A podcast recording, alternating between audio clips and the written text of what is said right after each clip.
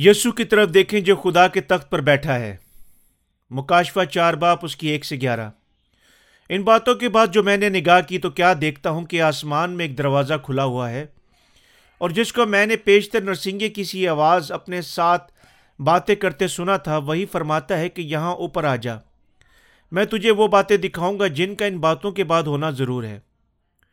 فوراً میں روح میں آ گیا اور کیا دیکھتا ہوں کہ آسمان پر ایک تخت رکھا ہے۔ اور اس تخت پر کوئی بیٹھا ہے۔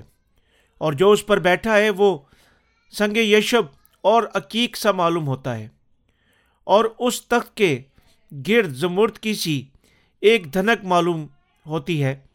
اور اس تخت کے گرد چوبیس تخت ہیں۔ اور ان تختوں پر چوبیس بزرگ سفید پوشاک پہنے ہوئے بیٹھے ہیں۔ اور ان کے سروں پر سونے کے تاج ہیں۔ اور اس تخت میں سے بجلیاں اور آوازیں اور گرجیں پیدا ہوتی ہیں اور اس تک کے سامنے آگ کے ساتھ چراغ جل رہے ہیں۔ یہ خدا کی سات روئیں ہیں اور اس سات اور اس تک کے سامنے گویا شیشے کا بلور کی مانند سمند بلور ہے کی مانند ہے اور تک کے بیچ میں اور تک کے ارد گرد چار جاندار ہیں جن کے آگے پیچھے آنکھیں ہی آنکھیں ہیں۔ پہلا جاندار ببر کی مانند ہے اور دوسرا جاندار بچڑے کی مانند۔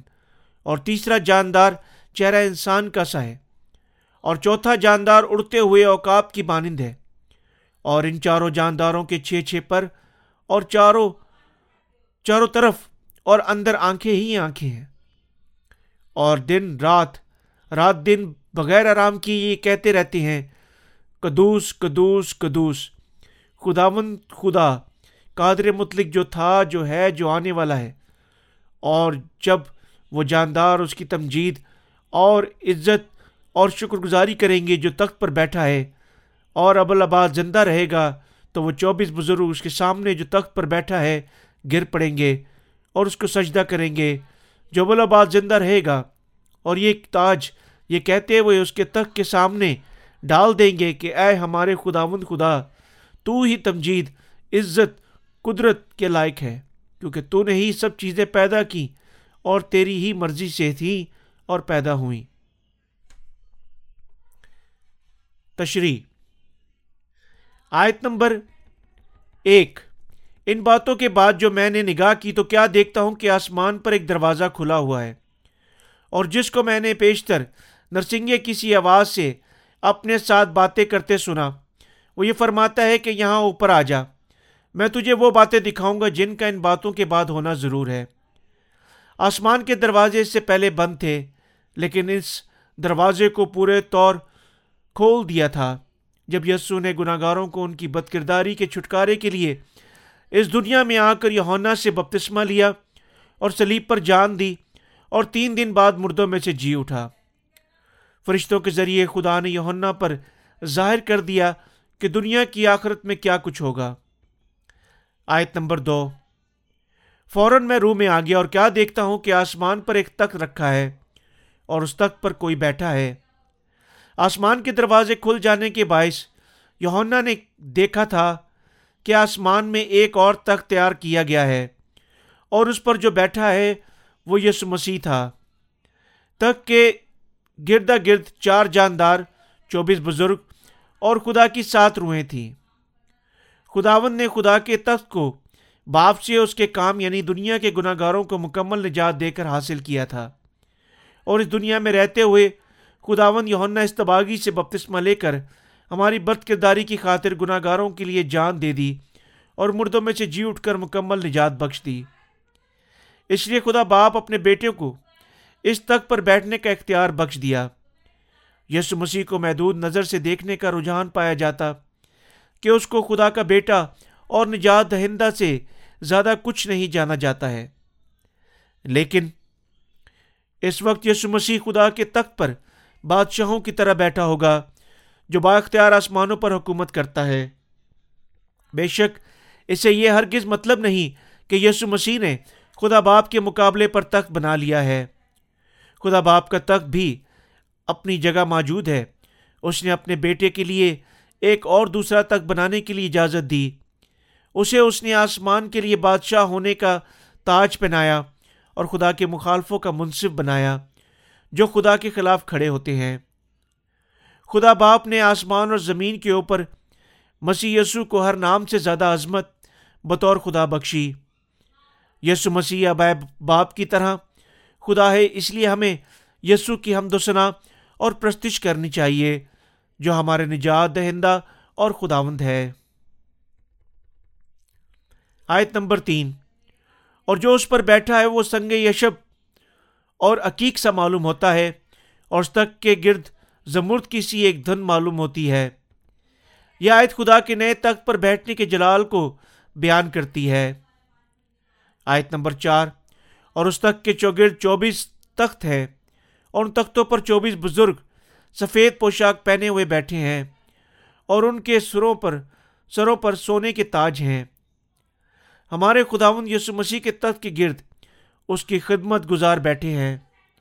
یہاں بتایا گیا ہے کہ خدا کے تخت کے گرد، دا گرد چوبیس تخت ہیں اور ان تختوں پر چوبیس بزرگ اپنے سروں پر سونے کے تاج پہنے ہوئے بیٹھے ہیں۔ ان چوبیس بزرگوں کے لیے یہ خدا کی عظیم برکت بھی کہ ان چوبیس تختوں پر بٹھایا گیا تھا۔ آیت نمبر پانچ۔ اور اس تخت سے بجلیاں آوازیں گرجے پیدا ہوتی اور اس تخت کے کیسے آمنے تخت کے سامنے آگ کے ساخ چراغ جل رہے ہیں یہ خدا کی ساتھ روئے ہیں۔ یہ واحد خدا ہے جس نے ان تمام روحوں کو تخلیق کیا اور ان پر بادشاہی کرتا ہے۔ آیت نمبر چھ، اور اس تک کے سامنے گویا شیشے کا سمندر بلور کی مانند ہے اور تک کے بیچ میں اور تک کے گرد گرد چار جاندار ہیں، جن کے آگے پیچھے آنکھیں ہی آنکھیں ہیں۔ یہ چار جاندار چوبیس بزرگ خدا کی بادشاہی کی خدمت گزار ہیں، جو ہمیشہ خدا کی مرضی کو پورا کرتے ہیں اور اس کے جلال اور پاکیزگی کی حمد و ثنا کرتے رہتے ہیں۔ آیت نمبر سات، پہلا جاندار ببر کی مانند، دوسرا جاندار بچڑے کی مانند اور تیسرا جاندار کا چہرہ انسان کا سا ہے اور چوتھا جاندار اڑتے ہوئے اوقاب کی مانند ہے۔ یہ چار جاندار مخلوق خدا کے سامنے گزار، خدمت گزار ہیں، جن میں سے ہر ایک کو مختلف قسم کی ذمہ داریاں سونپی گئی ہیں، جو وفاداری کے ساتھ اس کے تمام مقاصد کو پورا کرتے ہیں۔ آیت نمبر آٹھ، اور ان چاروں جانداروں کے چھ چھ پر ہیں، اور چاروں طرف اور اندر آنکھیں ہی آنکھیں ہیں۔ اور دن اور رات بغیر آرام کی یہ کہتے رہتے ہیں کدوس کدوس کدوس خداون خدا قادر مطلق جو تھا، جو ہے، جو آنے والا ہے۔ جیسا کہ خدا کبھی نہیں سوتا، اسی طرح سے یہ چاندار چار جاندار بھی ہمیشہ اس کے ارد گرد جاگتے ہوئے مسلسل اس کے جلال اور پاکیزگی کی تمجید کرتے ہیں۔ وہ خدا کی پاکیزگی اور اس کے قادر مطلق قوت کی تمجید کرتے ہیں جو برہ بن گیا ہے۔ خدا کی تعریف کرتے ہیں جو تھا، جو ہے، جو آنے والا ہے۔ بس وہ اس کی پرستش کرتے ہیں جو خدا باپ، خدا بیٹا یس مسیح ہے۔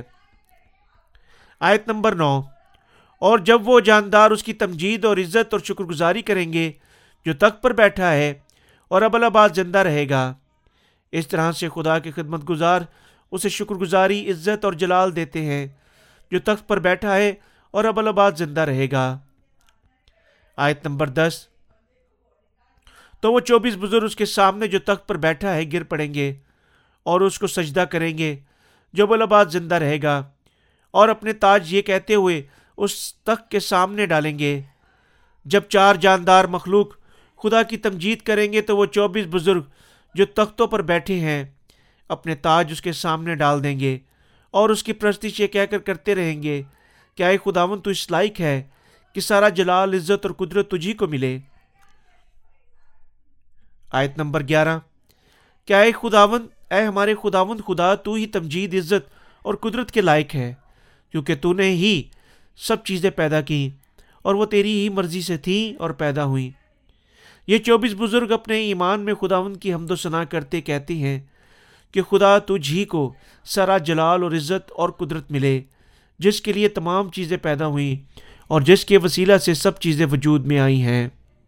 آمین۔